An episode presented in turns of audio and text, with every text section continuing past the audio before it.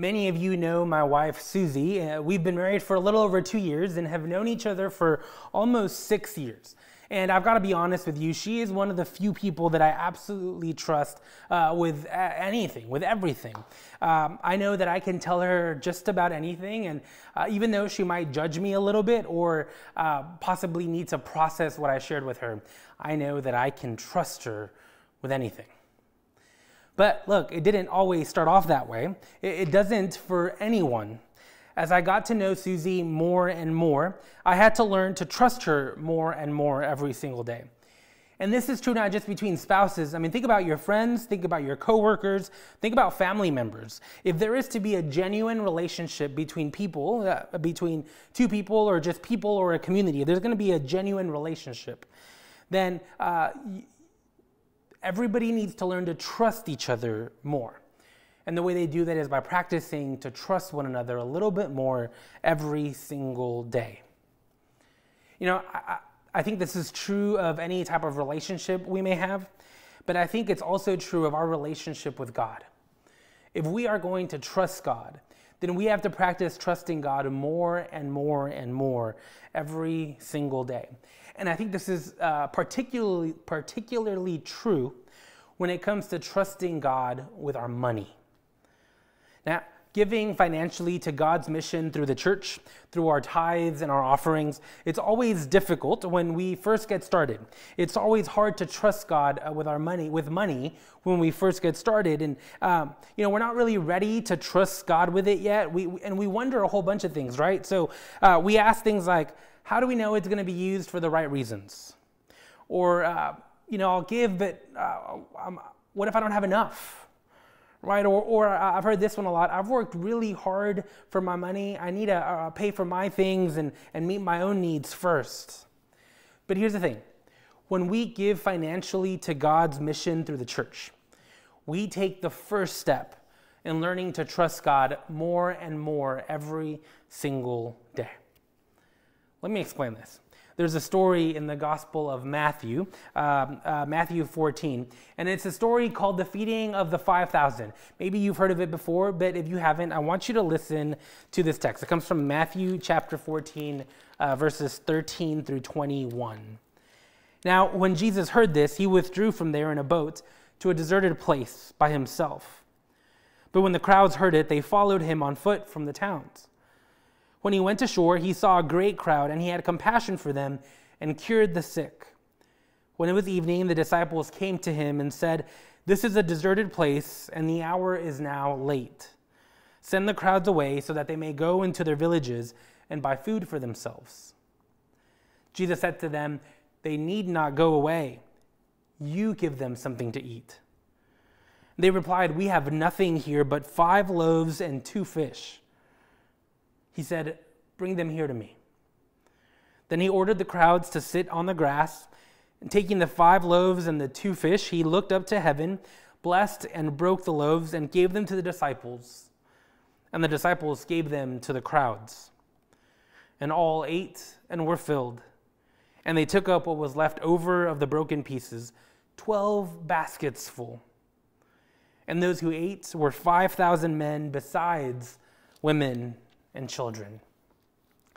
Look, I, have always found this story very fascinating because what happens here is quite spectacular. I mean, think about it. Standing in front of Jesus and the disciples are more than 5,000 hungry people. And, and let's assume, let's just let's try to figure out how many people there are. Let's assume that half of those 5,000, um, remember it says 5,000 men, uh, not including, uh, besides women and children, the scripture says. So let's assume there was 5,000 men there. Let's assume half of them were married. So uh, we've got about 7,500 people. And let's assume that half of those who were married had a kid. Um, so we're talking about at least 9,000 people. I mean, this was a huge crowd out there. And, and so the disciples look at the situation, they look around, and they realize these people are hungry, and it's getting late, and uh, they probably need to um, they need to figure out a plan, right? So so they turn to Jesus and they say, Jesus, come on, this crowd is hungry, and while we have food, it's only enough food for us, right? I mean, they say we only have uh, five loaves and two fish. So so I love what they say to Jesus. They say, Jesus, we, we don't have enough food. We don't have enough. So just send them home. Send them to their own villages and they can get their own food. It's almost like they're saying, you know what, Jesus, like we have our own food. Like we have enough for us. Let them go uh, back to their, their towns. Let them go back to their villages. Let them go back home and get their own stuff. You see, what I find fascinating about this story, and, and particularly what happens here, is that uh, one, they knew that there was a need. The disciples knew that there was a need, they recognized the need in their community. Two, they knew they had something to offer five loaves and two fish. But here's the thing they didn't trust that Jesus could take their gift, what little or, or you know, what little they had, and change the world with it. They didn't trust that Jesus could take what they had and, and feed everybody there. They didn't trust that Jesus could change the world with their gift. Now, look, I don't know about you, but there have been times when uh, I have had uh, the same type of mentality. Yes, I know that there is a need in the world. Yes, I know that I have some financial resources to offer, but I don't always trust that Jesus can take my gift and change the world with it. No matter how big or small my gift may be, I don't always trust that Jesus can change the world uh, with it. So, like the disciples, I offer Jesus other options, right? Let me keep what I have, Jesus. After all, I can picture the disciples saying this I was smart enough to bring food. They didn't. Let them go home and get their own food, right? I offer other options, right? Like the disciples when they like, we have we have this for us. Let them go get their own. But I want you to hear this. When we do that, when we have that same type of mentality, Jesus gives us the same response that he gave the disciples that day. Did you catch it? They don't need to go away. You feed them. Right? I mean, he looks at the disciples and says, Give me what you have, right? What do you have? Okay, give me that, and I will feed everyone with that. Now, look, I get it. That's a tough pill to swallow. I'm sure that it was very difficult for the disciples to give Jesus uh, the, the, the five loaves and the two fish that they had. I mean, what if Jesus is wrong, right? What if, what if Jesus doesn't feed everybody with that, right? What if all of a sudden even they end up hungry, even though they've been carrying their food all day with them? I mean, I can just picture them saying to Jesus, Jesus, we've had a long day. Can you just send them home and we can just sit here and have a nice dinner together? It'll be quiet and, and, and you know, we, we can enjoy what we have. I, I've got to tell you, I completely understand their hesitancy. The disciples, um, they, they may have been worried that maybe their gift was not big enough for Jesus to make a difference with it. But here's the beautiful part about this story ultimately, uh, they gave their gift ultimately they trusted Jesus with what little they had. Scripture, scripture tells us that they gave uh, Jesus their five loaves and their two fish, and after Jesus blessed them, and uh, he gives them to the disciples, and the disciples pass out the food. And we're told that at the end of it, they, they, everybody that ate was not only full, they had 12 baskets full of leftovers. I just think that's such a beautiful moment for the disciples. I mean, think about it after seeing what Jesus did with their small gift, uh, you know, I think in that moment they realized, wow, we really can trust Jesus. After uh, seeing Jesus change the world for these people with, with their small gift, I can imagine the disciples thinking, oh, wow, I, I, Jesus really can take what I have to offer and change the world. I, I, I can just picture that moment being one of many steps in which they learned to trust Jesus more and more. Because as they trusted Jesus, they saw Jesus change the world with their gift. And my guess is that after this moment, they decided to trust Jesus more the next time something like this happens. And, and, and here's how I know that. Just one chapter later, uh, just remember this, this, this feeding of the 5,000 happened in chapter 14. Uh, one chapter la- later, in Matthew 15, we hear another story that sounds very similar. I want you to listen to this. Then Jesus called his disciples to him and said, I have compassion for the crowd, because they have been with me now for three days and have nothing to eat, and I do not want to send them away hungry, for they might faint on the way. The disciples said to him, Where are we to get enough bread in the desert to feed this uh, so great a crowd? Jesus asked them, How many loaves do, you, loaves do you have?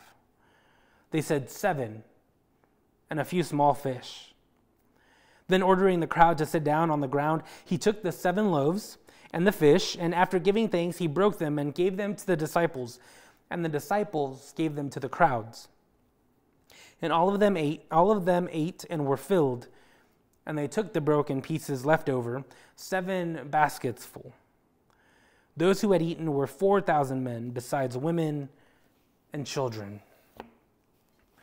It, the story sounds very similar, doesn't uh, they, they have a lot of similarities, right? So, for starters, the, the crowd uh, was in need of food. Um, they were also, um, um, they, neither of the crowds had easy access to food. Uh, in both stories, Jesus takes a small amount, a small gift of uh, food, and gives it to the disciples, and the disciples feed everyone. Um, there, there's also this assumption that what is offered isn't enough, but both times it is, and not just enough, but there's leftovers in both stories, right? Both of these stories sound very similar, but there's two big differences. One, I think the obvious one, is the size of the crowd. The first one we, we mentioned, it says uh, 5,000 men were, were fed, besides women and children, right? So that number could have easily been doubled. And in this story, we're told 4,000 men, besides the women and children. So again, that number could have easily been doubled. But here's the other major difference. This time, the disciples don't suggest to Jesus, hey, Jesus, send the crowds home so they can get their own food. This time, Jesus goes to them and says, Look, they're hungry and we need to feed them. And, and look, I'm, I'm to I'm gonna own this part. The disciples' first instinct when Jesus says this to them is to say, Well, where are we to get enough food for them? Uh, right? We're, we're in the middle of the desert. How are we to get enough food for them? But pay attention to the conversation that happens right after that. Jesus says to them, Well, how much bread do you have? And I love the answer the disciples say, We have seven loaves. Now, look, if their answer had ended there, I truly believe that Jesus would have taken those seven loaves and blessed them and given it to the disciples and still would have been able to feed the whole crowd. But, but their answer doesn't end there. Jesus says, How many loaves do you have? And they say, Well, we've got seven loaves and we've got a few small fish. Now, I don't want you to miss this because it's really important. You can tell that the disciples are starting to trust Jesus a little bit more. Because last time they were holding on to what they had, right? Afraid to give it up, right? This is let them go and get their own food. We want to hold on to this. This time, when Jesus says, let's feed them, they say, well, I've got this, right? These seven loaves, but you know what, Jesus? I, we have these fish too they they begin to trust Jesus by releasing more to Jesus, by releasing more for, for Jesus' ministry, uh, mission in the world.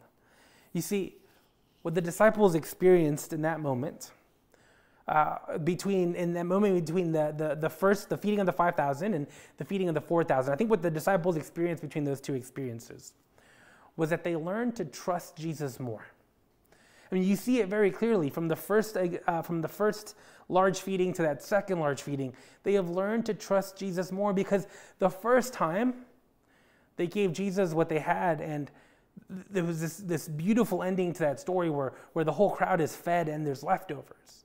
And I wonder if, as they do this second feeding, the disciples thought, okay, here's what we have, but let's offer a little bit more and see what Jesus can do with that. Look, friends, our journey in trusting God with our money financially, uh, particularly with our tithes and our offerings, it's, it's, it's, it's a difficult run. It, starts off with hesitancy, right? We ask questions at first like, can I really trust Jesus with this? Will this even make a difference in the lives of anyone? But here's the awesome part. As we learn to trust Jesus more and more and more and more, right? When we trust Jesus once, we, we see uh, Jesus change the world with that. And as we see that happen more and more and more, we begin to trust Jesus with more and more and more. You see, when we give, we get to see Jesus transform this world. We get to see Jesus change the world. We get to see Jesus make a, life, a, a, a difference in the lives of people through our gifts. And as we see Jesus do that more and more and more, we begin to feel more and more comfortable trusting Jesus with our gifts. Friends, earlier I said that uh, uh, giving financially to God's mission uh, through, uh, through the church, right, through our, our tithes and our offerings, uh, is always difficult, especially when we first get started. But I think getting started is the most difficult part. I think during that feeding of the 5,000, giving what they had was really difficult for the disciples. But I think that was the most difficult part of the journey because as they gave what they had, they saw Jesus do something incredible with their gifts. So much so that the next time they offered just a little bit more. Friends, I want to encourage you to get started, to take that first step. I want to challenge you, just, just, just try it out. You don't need to jump into a huge amount. You don't need to sell everything you have and, and give it to the church. You, you don't even need uh, to start by giving something up. Just start somewhere. Start with whatever you have to offer. Maybe it's a dollar a week or $10 a week. Maybe it's $50, maybe it's more. Start where you can. Start with what you have. But more importantly, start by noticing Jesus change the world with the gifts that you bring. Friends, I pray that you may experience the joy of, of joining in uh, God's mission to the world. I pray that you may experience the joy that the disciples felt when they gave their gifts and saw Jesus uh, feed these crowds, not just once, but twice. And I pray that just like the disciples, you too may be willing to trust Jesus with more and more every single day. Let us pray. Gracious and loving God, I give you thanks God, I give you thanks because you invite us to be in ministry with you. You invite us to be a part of, uh, of the way that you transform this world, that you change this world. We give you thanks for that invitation. So, so God, today I pray that we may partner with you uh, by giving uh, to your mission through the church, through our tithes and our offerings. And so, um, God, we know it's scary, we know it's difficult, but, uh, but I want us to challenge us, God, nudge us Give us an invitation, just like you invited the disciples to give what they have. Invite us to give what we have. And as we do, God, I pray that we may see you transform the world with it. I pray that we may see the difference that you can make through our gifts. God, I just give you thanks. And I pray this in your most precious and most glorious name. Amen.